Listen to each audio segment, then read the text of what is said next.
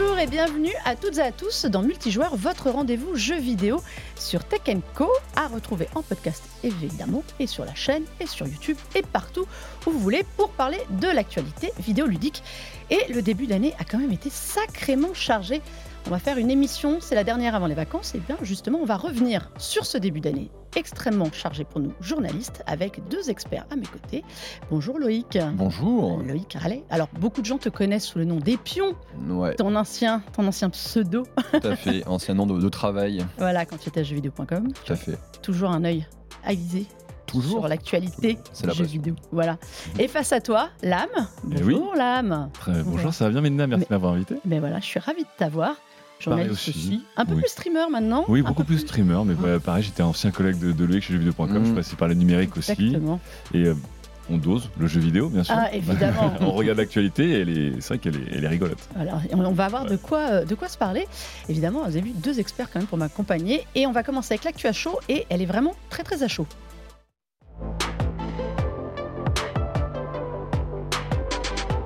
Bon, messieurs, quand on avait préparé l'émission, c'était pas prévu, mais l'actualité ne nous écoutant pas vraiment, hein, on a dit que c'était repos, on a dit que l'actualité était Ils calme, l'ont fait pour toi. et ils n'ont fait rien que pour la dernière.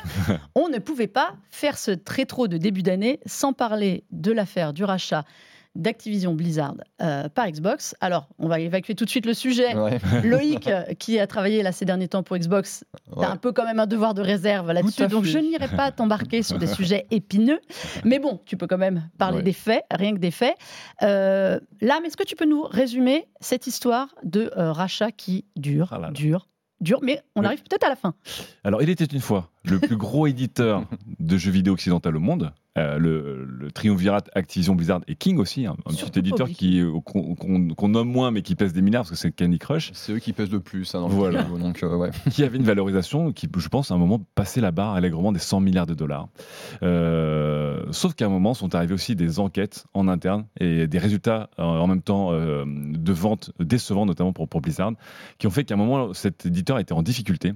Et c'est à ce moment-là que Microsoft a peut-être vu les soldes. Voilà. Donc euh, nous, il y, a les- il y a les soldes en ce moment. Eux, ils les ont vécu, euh, ils les ont vus fin 2021, euh, puisque euh, ils ont proposé la somme énorme, mais en même temps un peu au rabais de 68,7 milliards de dollars, je crois. Comme quoi, on n'a pas tous le même montant pour les soldes. hein. Ça, Voilà. Ouais, ouais. Chacun ses 30%. hein. Chacun, chacun son Chacun portefeuille. ouais. Moi, j'ai sur le bon coin, eux, ils, vont, ils achètent directement. Et, euh, et donc, euh, Xbox, qui est un acteur maintenant depuis euh, bah, plus de deux décennies dans le Mm. jeu vidéo, mais qui a toujours été un peu le troisième larron, Mm. euh, et qui était toujours eh bien, un peu en manque de ces licences surpuissantes qu'ont Nintendo, euh, qu'ont euh, Sony notamment. Ils se sont dit, bah, on a peut-être là le coup du siècle. Euh, c'est le rachat, effectivement, de toutes les licences Blizzard, de Call of Duty, bien sûr, de Candy Crush. On peut le faire. Et donc, ils ont proposé un rachat, et maintenant, un peu plus d'un an et demi, euh, qui a été assez. euh, qui, a, qui a beaucoup fait discuter Mouvementé, voilà. Puisque à la fois Xbox était- n'était que le troisième acteur du monde du jeu vidéo pur et dur, mais c'était aussi Microsoft derrière, qui est un géant dans bien d'autres secteurs et qui a déjà été épinglé pour des positions de monopole ou de, ou de positions dominantes. Et donc depuis un an et demi, c'est la saga. Est-ce qu'ils vont y arriver? Est-ce qu'ils vont pas y arriver? Sony s'est évidemment érigé en, en- en étendard pour euh, contrer ce rachat, expliquant qu'il allait mettre en danger euh, l'équilibre du jeu vidéo. Euh, les autorités ce- de régulation. ce- Sony qui est quand même des trois du, Oui. du- du- du trio avec Nintendo le plus puissant, c'est évidemment, je pense que Et sur les Ils a- exclusivités, sur bien les sûr. exclusivités, Bien hein, on l'a vu, puis les exclusivités ailleurs, Voilà. chez Square. Donc ils ont bien sûr, c'est le business. hein, ils ont défendu le- le- leur business à eux. Et il y a eu évidemment euh, le regard euh, et les enquêtes menées par les autorités à la concurrence, notamment à Bruxelles, euh, au Royaume-Uni et aux États-Unis, euh, avec des plot twists. Je pense qu'un scénariste de Naughty Dog aurait pas réussi à faire aussi bien. tu veux dire que ce ne serait pas une exclusivité PlayStation, cette, cette affaire rebondissement? Mais une belle affaire en tout cas. hein. Euh, on, on parlait alors là, l'information qui est, qui est sortie, c'est que donc, pour rappel, l'Union européenne et beaucoup d'autres pays ont donné leur accord. Alors il faut quand même préciser que euh, si l'Union européenne dit non, si la FTC, donc euh, l'autorité de la concurrence américaine, dit non, ça n'annule pas le deal. Ce ne sont pas des gens qui ont un veto dessus, en Oui. fait. C'est ça qu'il faut bien rappeler. C'est pas parce qu'ils disent non que ça ne se fait pas. C'est juste que c'est un peu plus compliqué pour les démarches ensuite. Hmm. L'Union européenne a dit oui. La FTC avait dit non, non. mais ça compte pas, donc c'est pas grave, donc ils sont allés en justice. Ouais. Euh, la CMA a dit non aussi, ça compte pas, mais c'est un peu plus gênant. Euh, et donc là, il y a un procès en appel. L'information, c'est que la FTC s'est fait euh, retoquer par la justice pour son devoir de blocage. Ouais. Est-ce que tu peux expliquer à peu près ce que c'était ça, cette histoire de blocage ou pas, Loïc? Ou t'as pas le droit? T'as le droit de nous dire que t'as pas le droit. Alors, je vais le faire. Je vais le faire. C'est On va pas on va le où je voir. suis le, le Voilà. plus. Non, euh, en fait, idoine, ils voulaient bloquer Mm. le rachat parce qu'on sait que le 18 juillet est une date butoir pour les deux, pour Activision et Xbox. Sinon, il va falloir donner des sous. Oui. Euh, Alain, euh, enfin, il va falloir qu'Xbox donne, Microsoft donne des sous à Activision. Bli- à Activision Blizzard parce que le deal n'aura pas été euh, finalisé. Ouais, Une petite amende de 3 milliards, de c'était 3 ça. millions, vite fait. vite Ouais, mais c'est les soldes.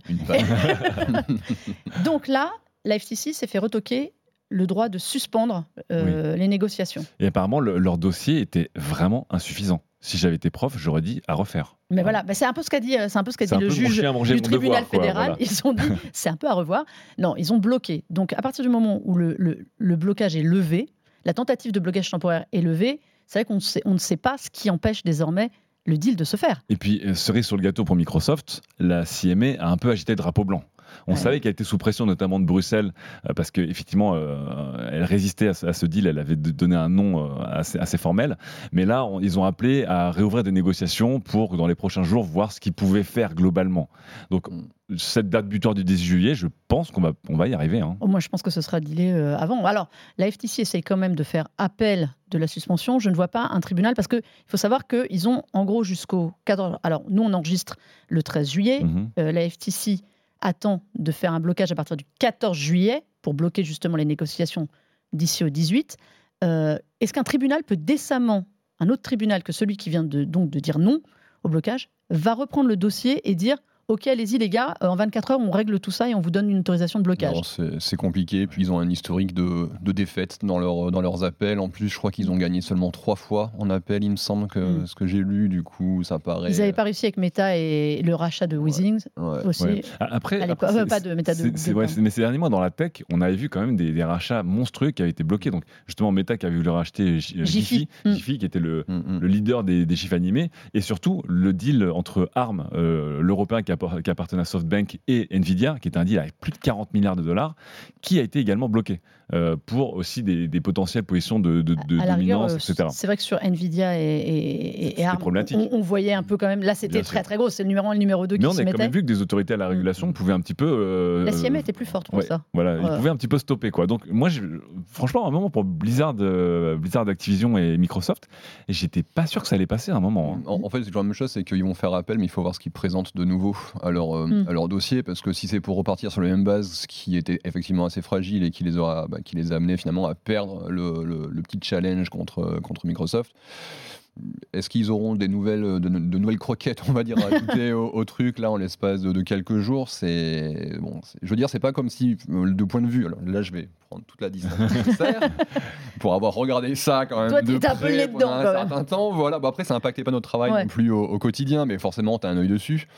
Et euh, le dossier était quand même très fragile, donc du coup, qu'ils aient perdu, ma titre perso, euh, ça ne m'a pas surpris. En tant qu'ancien spécialiste euh, de l'actualité Xbox, etc., lorsque j'étais journaliste chez G2.com, on- c'est quand même des choses que j'ai suivies de très près. Le dossier me paraissait un petit peu fragile, donc je vois pas ce qu'ils vont pouvoir ajouter de fondamentalement différent qui pourrait changer la donne là. Et euh, rapidement. et, et Et rapidement, surtout, surtout, rapidement. ouais, pour moi, c'est le délai. surtout. avoir des éléments à présenter, c'est pas tout ça. Il faut ensuite nourrir chaque, chacun de ces éléments avec des arguments, des exemples, des. Mm. Là, bon. Est-ce qu'on met le champagne au frais là chez Microsoft? Alors, je pense que chez Microsoft, ils mettent le champagne au frais et je serais pas surpris qu'ils nous fassent une conférence spéciale d'ici la fin de l'année euh, si le deal se signe. Parce que, encore une fois, je- imaginez une conférence, je sais pas, en, en septembre ou en octobre, ou après avoir fait le, le Bethesda Showcase, quand ils avaient racheté Bethesda il y a quelques années, ils font le Xbox Activision euh, Blizzard Showcase. Et ils nous annoncent que Diablo 4 arrive dans le Game Pass, que World of Warcraft arrive dans le Game Pass, et autres petites euh, Plus sucreries. que Call of Duty, à mon avis, ils risqueront pas tout de suite. Je En pense qu'il y aura une, trêve, une paix des braves. Ils ont Sur- promis que Call of Duty resterait euh, un jeu multiplateforme pendant 10 ans. Même Nintendo, qui a rien demandé à personne, se retrouve avec Call of Duty sur la Switch. Ah, J'attends quand même de voir, de voir ça Nintendo, tourner. c'est là genre, ok, bah, je vais le prendre, mais bon. Donc, j'ai envie de dire Call of Duty, ce sera pas un argument de vente direct en termes d'exclus, mais, euh, mais je pense que un- annoncer notamment tous les jeux Blizzard sur le Game Pass, par exemple, Mm, ou même encore une fois les, les codes sur le Game Pass, ça va être surpuissant. Et j'imagine bien Microsoft euh, sabrer le champagne mais avec une grosse keynote d'ici la fin de l'année, quoi. Voilà. Et Que ce soit au peut-être Game Awards peut-être- ou, peut-être euh, à la Gamescom aussi ou à la annoncer. Gamescom, euh, ouais. voilà. Et n'oublions pas, c'était King, on en parlait vite fait, mais c'est King, surtout le nerf de la guerre. Ouais. On avait eu Phil Spencer en interview, vous pouvez retrouver l'interview d'ailleurs sur euh, la chaîne YouTube de Tech Co, où il nous expliquait que le- ce qui était très très important, c'était quand même le marché mobile sur lequel ils sont pas très très présents. King fait plus d'argent Voilà. que Blizzard. hein. Exactement. fait plus Faut de revenus que Blizzard la- et la je pense grosse- que leur jeu coûte un peu moins cher à faire en plus. Donc, à mon avis,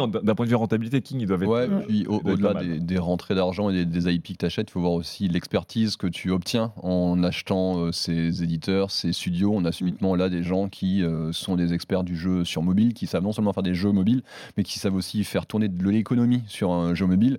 C'est des choses qui aujourd'hui sont hyper importantes. Typiquement, euh. Pour parler de la concurrence de, de Microsoft, PlayStation, s'ils ils achètent Bungie, euh, c'était l'année, il y a deux ans maintenant, s'ils les rachètent, c'est c'est pas simplement parce que Destiny ça, ça marche bien et que ça rapporte de l'argent, c'est surtout parce qu'en les achetant, ils achètent un studio qui est expert dans le jeu en ligne, dans le jeu service, et donc ils vont pouvoir, euh, qui vont pouvoir euh, ensuite épauler les autres studios PlayStation dans leur euh, velléité voilà, de proposer plus de jeux service. Et d'ailleurs, ils vont aussi sur le jeu mobile. Ils ont annoncé qu'ils allaient mettre toutes leurs grosses licences sur jeu mobile chez PlayStation. Ça va être vraiment le nerf de la guerre Bah oui. euh, ces prochaines.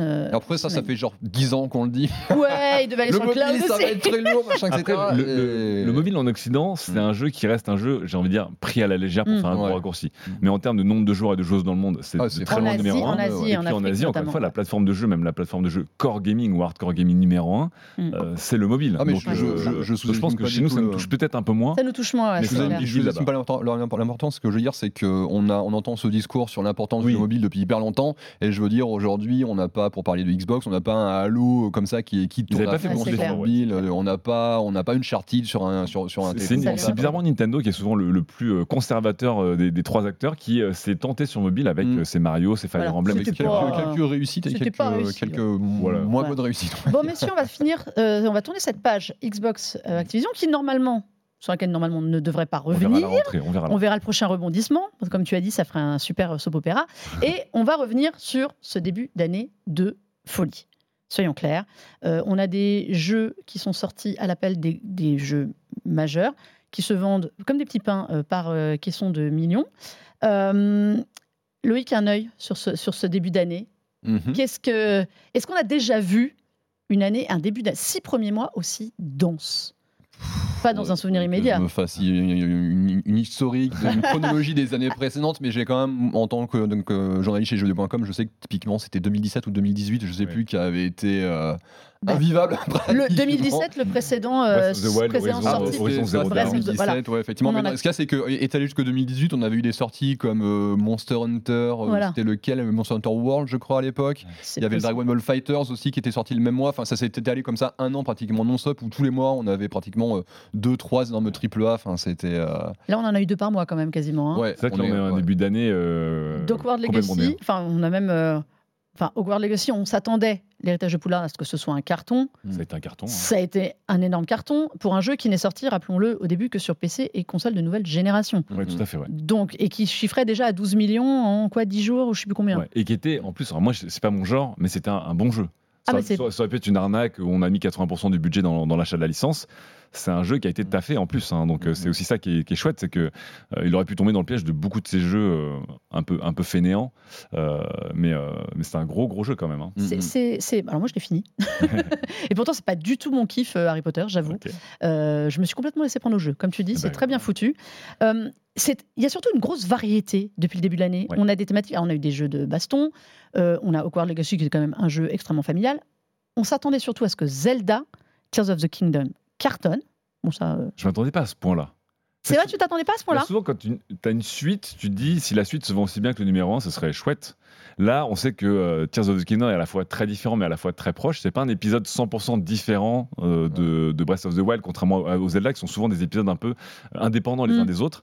Et je m'étais dit, bon, c'est un Zelda 1.8. C'est vrai que c'est la première fois qu'on a une bien. vraie suite. Et puis là, tu, Mm. vois, les, tu vois les chiffres de vente. Ouais, non, mais Alors, on, dirait, on dirait un Pokémon. Ça, le en plus de ça, le, le- moi je l'ai pas encore fait, en toute transparence. Euh, je... Breath of the Wild, donc le- la version précédente, c'est euh, un de mes jeux préférés à, à ce jour. hein. Il, est en- il est rentré dans. J'ai un top 5, toi, de mes- du top 10, on va Où il n'y dire. a pas que jeux du préférés. Xbox, il n'y a pas que des exclus Ah non, Xbox non, non, dedans. mais oui, a- a- a- même il y en a très peu. Mais surtout, j'étais en mode. euh, Ouais, je, je sais pas ce que ça a donné en fait de Breath of the Wild. Il est rentré, il a défoncé mon top 10, il s'est fait une place dedans euh, sans problème. Le jeu est incroyable. Donc, du coup, j'avais un petit peu peur avec celui-ci qui, effectivement, reprend plus ou moins la même map, reprend une bonne partie de ce qu'on connaissait déjà. je moi, ce que j'avais adoré dans le premier, c'était la découverte. Quoi. Il y avait plein de choses nouvelles, il y avait plein de choses à explorer. Enfin, Ah, tout peur était. comme toi un peu de tout dire était nouveau. Ça, ça, ça va être perdu. Et Et- c'est ça. Et en fait, ce qui est Le début laisse un peu croire ça quand même. Oui, hein. ouais, Il au faut avouer, et si, vous ne vous êtes pas encore lancé dedans, Mm. ceux qui l'ont pas fait, si vous avez fait le premier et que vous avez eu peur de vous perdre et que ça, Ouais. Ça, ça reprend un peu pareil, il faut passer aussi cette étape-là. Mais tout ce qu'ils ont apporté de nouveauté en termes de gameplay, donc toute cette partie euh, construction, Mm. ça a eu une viralité complètement Ouais. dingue sur les réseaux sociaux. Et c'est bête, hein, mais aujourd'hui, une bonne partie de la promotion d'un jeu, elle se fait aussi par ça, par ce que les gens en disent, est-ce que, co- comment, comment ils se comportent par rapport au jeu sur les réseaux sociaux. Et le, le- le buzz que le jeu s'est créé grâce à Twitter, Instagram et compagnie, c'est dingue. Le nombre de mois, tous les matins, je me levais, j'étais, Ouais, on me noyé, sur une moi. vidéo. Regarde, il faut que tu regardes ça, c'est incroyable. Et je voyais un mec qui avait, fait un, qui avait, qui avait construit un mecha, donc je suis fan de, de- de- de gros robots japonais. Donc forcément, à chaque fois qu'il y en a un qui apparaissait, on, on me taguait dessus. et, Il y a des mecs qui construisaient des, des robots de, de Mais 20 mètres de haut, qui marchaient avec la musique de Gundam ou de, de Pacific Rim dans le, dans le fond. Enfin, c'était. C'est vrai que c'est n'importe quoi. Ça, on ça, moi, je l'ai pas vu venir euh, sur le- le- l'aspect euh, construction. Ils l'ont bien- ils l'ont très bien caché. Ils l'ont super bien Ils l'ont- caché. Ils hein. l'ont ils l'ont vraiment introduit dans les derniers trailers. Et je, je connais plein de gens qui ont acheté le jeu, plein de gens qui aiment le jeu. Je connais quasiment personne qui a fini le jeu parce que les gens passent leur temps à faire les blaireaux faire avec, le jeu et ils s'éclatent. Et c'est euh, et c'est vraiment c'est le plus grand bac à sable du monde depuis Minecraft, je pense. C'est euh, que le- le- l'étendue des possibles est, euh, est vertigineux, c'est un peu enivrant, Mhm. c'est c'est un- peu dingue, c'est vraiment dingue. Il est vraiment, euh, vraiment particulier. Ouais. Euh, un jeu qu'on attendait depuis très très longtemps aussi, qui a cartonné, c'est Final Fantasy XVI, qui est sorti Mhm. au mois de juin. Euh, alors, je dis attendu, c'est quand même fait largement attendre. Euh, Et puis on avait peur. oui, Final Fantasy, ça fait quelques années, on a un peu peur. vous à êtes- chaque sortie, ça serre un peu les fesses. Voilà, et, et alors surtout qu'il nous avait sorti le remake, on nous avait beaucoup habitué au remake et à Final Oui. Fantasy VII Remake Mm. qui a cartonné, on attend Mm. Rebirth. Final Fantasy XVI, est-ce qu'il est à la hauteur des espérances? Ah, j'ai l'impression que ça. Moi, je suis, j'étais un fan de Final Fantasy avec le temps. Enfin, j'étais un fan de, de, de- de RPG japonais mais en général. Et c'est vrai qu'avec le temps, je me suis un peu détourné du, du genre. Et j'ai l'impression quand même que le 16 fait débat. Il y a des gens qui adorent parce que ça propose une nouvelle façon de jouer à Final Fantasy. Donc il y a des gens qui aiment beaucoup. Mais tous les gens que je connais qui sont de vieux fans de Final Fantasy, des gens des vieux de la vieille, Ouais. je vais pas nommer certains anciens confrères, typiquement, qui étaient euh, chez un, un fameux site internet euh, bien, bien connu. euh, des amoureux de jeux vidéo et qui en disent euh, pas beaucoup de bien.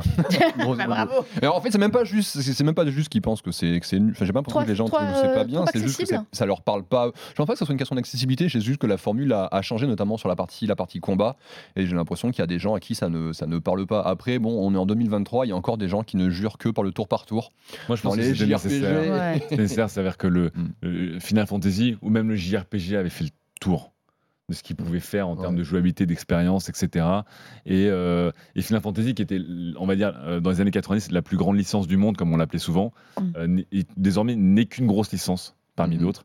Et je pense que Final Fantasy XVI, aussi perfectible soit-il, euh, il était nécessaire. Ils ont tenté des choses différentes. Mm, mm. Euh, j'ai toujours respecté Square Enix pour tenter des choses différentes, encore une fois, hein. Mm. un peu comme Zelda jusqu'à jusqu'à il y a pas longtemps. Chaque Final Fantasy a un peu un univers différent, ils repartent de zéro alors qu'ils pourraient faire des, Mm. des suites avec tes personnages préférés non-stop. Et euh, Bon, ils le font sur le côté, ça. Mais. Comment? ils le font sur le côté avec des spin-offs. ça. Voilà, c'est vrai. Mais je, je trouve que c'est un jeu où ils étaient, ils étaient, en, euh, ils étaient en crise. Euh, FF15, c'était la crise. Même FF14, avant, avant qu'ils le sauvent, c'était la crise. Mm, mm. Euh, les chiffres de vente n'étaient que en baisse sur Final Fantasy ces dernières années. Et là, ils ont tenté un truc différent, qu'on aime ou qu'on n'aime pas. Effectivement, il y a des gens qui ont adoré aussi le côté Game of Thrones à la japonaise, Mm. d'autres qui n'ont pas aimé. Euh, mais, Il est très clivant, il est très très clivant. mais, en, mais en tout Et il sort que sur une seule console aussi. Oui. Il faut dire qu'il marche bien, Ouais. mais que sur la. On parlait des exclusivités, Ouais. c'est une exclusivité PS5 pour le moment. Ouais. moi, je dis bravo, en tout cas, pour le- la prise de risque. Mm. Qu'on aime ou qu'on n'aime pas, ils ont, ils ont tenté quelque chose. euh, euh, effectivement, le, le combat, moi, je ne suis pas un grand fan du tour par tour. Mm. Déjà dans FF7 euh, Remake, euh, j'ai trouvé ça hyper euh, intéressant d'avoir euh, d'avoir fait du combat en, en temps réel. C'était euh, très cinématographique, c'était assez agréable, c'était assez riche aussi hein, à jouer. Mm, mm. Donc euh, je suis content, je suis content pour eux. Je pense qu'ils ont relancé quand même euh, Final Fantasy là-dessus euh, pour, pour pas mal de monde. Est-ce qu'il y a un succès de ce début d'année, de ces six premiers mois, que vous n'aviez pas vu venir? Dans les licences qu'on marchait Alors, je peux vous citer aussi, on ne on, par- on pourra pas parler de tout ce qu'on a passé de temps, mais on a vu Star Wars Jedi Survivor qui est mieux Ouais. que le Fallen Order, moi je trouvais. Euh, le Dead Space qui est revenu à la vie. Ouais. Euh, Le le, remake, remake, ouais. le remake du premier slash un peu du 2 Ouais. parce qu'ils ont pris les mécaniques, ils ont fait un peu leur Mm, sauce. Qui était, moi, qui a été une bonne surprise. Euh, J'avais pas joué à ça depuis, bah, pareil, tout le monde 15 ans, je sais plus combien de temps. Euh, et Resident Evil Ouais, Resident Evil 4, le 4, remake. le remake, Mm, ouais. qui est un carton aussi de, de ce début d'année. On a quand même été Ouais. un peu riche quand même sur le Street Fighter 6. Street Street Fighter Fighter 6. VI, Capcom, Capcom, ils ont, ils ont une, ils ont une. Ils ont eu un déboule. Là, ils- eux, eux, ils ont déjà sorti le champagne. Ça, on en parlait tout à Ouais. l'heure. Capcom depuis 4 ou 5 ans. Ah, ils sont sur une De- vague. depuis Street Fighter 5 a été, je pense, le creux de la vague pour eux. Mm. Ouais. Euh, les Monster Hunter, les Resident Evil remake, euh, je, je, Mm. je suis pas fan des remakes, j'aime pas trop Mais l'idée, même avec vraiment. le ouais, 7 déjà, Vraiment. avec euh, Village. Ils sont, ils, sont sur, ils sont sur un truc Capcom là euh, incroyable. Et, et notamment sur Street Fighter 6 qu'on qu'on voit à l'image, qui est vraiment un jeu ultra exigeant, avec une communauté historique encore plus que des Final Fantasy, où chaque mouvement, chaque frame data est commenté, chaque approche, etc. euh, Qu'un jeu comme Street 6 fasse autant l'unanimité chez les nouveaux joueurs, les nouvelles joueuses et les, les vétérans, c'est aussi euh, une très belle récompense. Mm. C'est une très belle récompense pour Capcom. Et, Et- ouais. et je crois que je, je connais pas parce que là on est sur des chiffres de vente, les jeux de baston ça se vend pas autant que des Hogwarts Legacy ou des Zelda, mais je crois que c'est très un des très jeux. bien. Ouais. Ouais, c'est un des jeux les plus joués sur Steam, toutes catégories Mm. confondues, Mm. euh, ce qui est aussi euh, un très très bon indicateur. En fait, les Street Fighter est, un, c'est un jeu de combat. C'est un, jeu- non, c'est un jeu de combat, oui, super, obvious. Mais euh, la ça a une- un nom, et ça a une- le, le nom a un prestige qui dépasse, qui dépasse, qui que le dépasse nom fait vendre, genre. tu ouais, penses? Ouais, ça, ça attire. Il y a, y a ce côté, le côté phénomène. euh, Mes potes sont en train d'y jouer, je veux y jouer aussi, quoi. Et puis t'as le, t'as le, le, le prestige de la marque dans, dans un autre genre. Euh, Gran Turismo Mm. est un jeu de course. Les jeux de course aujourd'hui, et je- j'en sais quelque chose, que c'est quelque chose que j'aime en particulier. C'est devenu assez niche aujourd'hui. Ça n'a pas empêché Gran Turismo de Mm. se vendre par palette Et d'arriver en série, euh, et en film, pardon. Voilà, il Oui. y a un film qui va sortir simplement parce que voilà, la marque Gran Turismo, elle est, elle est hyper emblématique. Les gens, lorsqu'ils pensent à Gran Turismo, ils pensent à ouais les permis, ouais mes premières petites voitures, puis à la fin mais ma grosse BMW ou je sais Mm. pas quoi, peu importe. C'est des marques qui font qui font vendre simplement parce que voilà, il y a le prestige et c'est rattaché à des souvenirs, c'est rattaché à des Mais si histoires jeu est avec des amis. encore mieux. Tu vois ce que Ah je veux ouais. dire Ah, bien Ils se garantissent ouais. toujours des ventes parce qu'il y a le nom, comme tu dis. Mm, mm. Mais euh, les, les Gran Turismo euh, mo- Sport, je sais pas si je me rappelle, Ouais, et Street Fighter 5, c'est Ouais. des jeux qui ont été très très critiqués. Oui, euh, qui étaient moins bons et, mais qui et- sont quand même bien vendus. mais qui oui, sont bien vendus, mais c'est vrai. Ouais, ouais. Mais, mais c'est un peu dur. Messieurs, il nous reste un tout petit peu de temps pour Ouais. parler d'une période infernale qui nous attend, Mhm. qui sont les mois de septembre-octobre. Ah, Euh, en commençant avec Starfield qui arrive déjà le 6 septembre, ou enfin, je ne sais pas si on doit dire arrive déjà ou enfin, vu que depuis le temps. Euh, je vous cite en vrac ce qui nous attend pour ces mois-là Starfield, M- Ouais. Mortal Kombat 1, Ouais. euh, bon, l'extension de Cyberpunk 2077, Forza Motorsport, donc pour Loïc. Assassin's Creed Mirage, Ouais. Alan Wake 2. Le même jour, nous, aurions nous aurons Super Mario Bros. Wonder et Spider-Man 2, avant de finir en décembre, plus tard quand même, pour vous laisser tout digérer avec Avatar. On va commencer par Starfield. Mm. Euh, est-ce que la rentrée va être sur les chapeaux de roue ou pas? Ou est-ce que... Moi, je croise les doigts. Je, Je ouais. croise les doigts pour que le jeu soit bien fini. Ouais, non, bien fini. Euh, Bethesda a malheureusement une réputation. C'est des jeux qui, sur la longueur, se vendent très bien, ont une communauté incroyable, et donc ce sont des jeux qui sont souvent des très bons jeux sur la longueur. Jour 1, Bethesda n'est pas, malheureusement, est souvent client de, de, de- de sorties de jeux qui ne sont pas bien terminés. Quoi. Donc, il, a déjà, il, est en retard. hein. On l'attendait au mois de novembre l'année dernière Ouais, à l'origine, hein, je vous mm. rappelle. Donc moi j'y crois très fort. Moi je suis un fan de SF plus que d'Heroic Fantasy.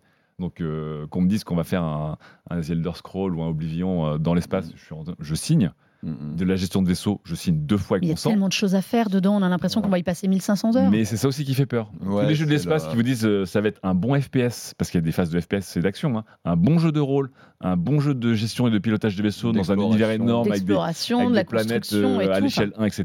Mm, mm. Je les connais. euh, Je, je me suis fait. Je D'abord avoir, No euh, Sky, toi. J'ai j'ai vécu, non, j'ai vécu beaucoup de relations euh, toxiques avec Star Citizen, avec Elite Dangerous, Star Citizen. avec, On une émission avec sur Star Citizen. Sky, et avec même Beyond Good and Evil 2. Tous les jeux qui te proposent un scope et une échelle dantesque, qui est à dire, tu peux, tu peux aller d'un FPS très précis en un contre un, à un mètre l'un de l'autre, on sent la laine de ton ennemi, jusqu'à une planète ou une galaxie modélisée à l'échelle 1. Tous ces jeux-là n'ont jamais tenu leurs promesses à un certain niveau. Là, c'est un RPG qui promet quand même des trucs un, un peu dantesques. C'est Bethesda, il y a quand même de quoi avoir très peur et être très excitant en même temps. C'est- Qu'est-ce que ça dit cette fin d'année euh, ultra dense, Loïc, de l'industrie Il y a, hum, je crois que c'est l'année dernière, hein, les gens se plaignaient qu'il y a eu, on a eu une année un petit peu faible. C'est l'année Oui, cette année ou l'année ça devait être une super année souviens plus. 2022, Ouais. et en fait- 2021-2022, c'était un peu faible. hein. Ça devait Et être une super fait, année et on a, on a euh, tout j'en- maintenant. J'en avais discuté un petit peu avec des gens sur les réseaux sociaux où moi, donc là, donc j'ai j'ai- j'étais- j'ai travaillé chez Xbox. Avant ça, j'ai travaillé chez Bungie. Mm. Et quand j'étais chez Bungie, c'était l'année du, euh, notamment l'année des- bah, du Covid et du confinement.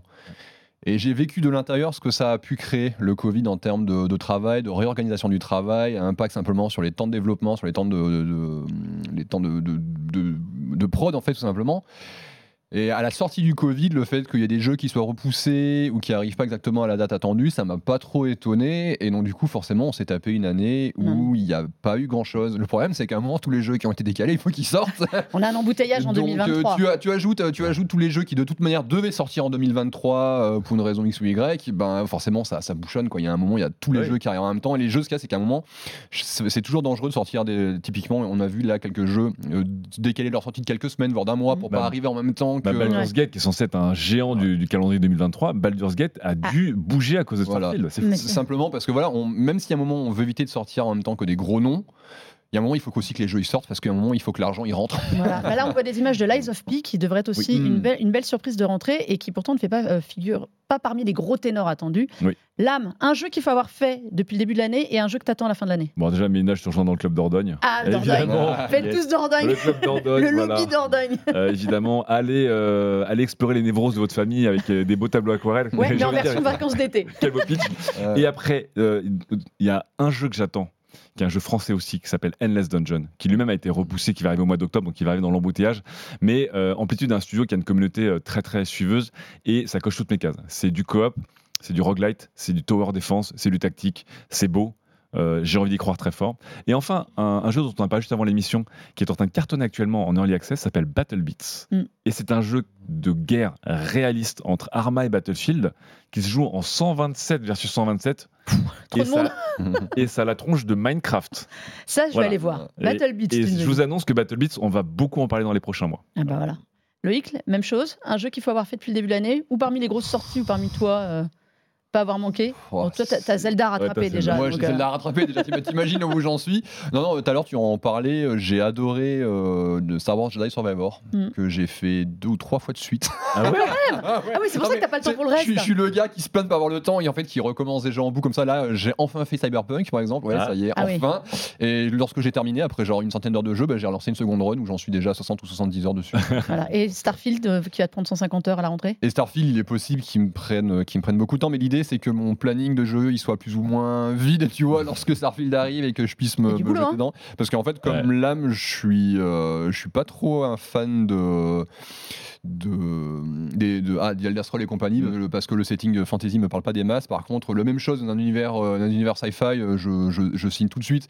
Il y a des choses qui me rappellent ce que j'ai bien aimé dans le premier Mass Effect. Typiquement, Mm. je sais que les gens avaient à détester l'exploration de planètes avec le Mako à l'époque. Mais là, j'ai vu un peu ça dans Starfield et moi, ça me fait rêver d'avance. Quoi. Des planètes sur lesquelles il n'y a rien et sur lesquelles on peut passer 150 heures à se promener, mais, mais, Mais envoyez-moi ça quoi. tout de suite. Mais oui. Bon. Donc, euh, Ah, ouais. mais. Mais il y avait eu suffisamment de quoi faire, euh, ça depuis le début de l'année. Ah, mais Euh, Déjà, ne serait-ce qu'effectivement, l'actu de la fin de l'année, pour beaucoup de gens, c'est de rattraper le premier semestre 2023. Mm. Et moi, Comment j'attends. tu finis Diablo, Street Fighter, Final Tu fais- Fantasy, Zelda Tu peux pas, t'as pas assez et de temps, il n'y a pas assez de jours dans l'année. On n'est même pas une année bissextile. Moi, j'attends Flashback 2, évidemment, depuis 30 ans, mais c'est pas Ah. grave. Oh hipster, oh la Mais hipster. ouais, grave, du, du haut de mon grand âge. Et je suis sur euh, Oxenfree 2.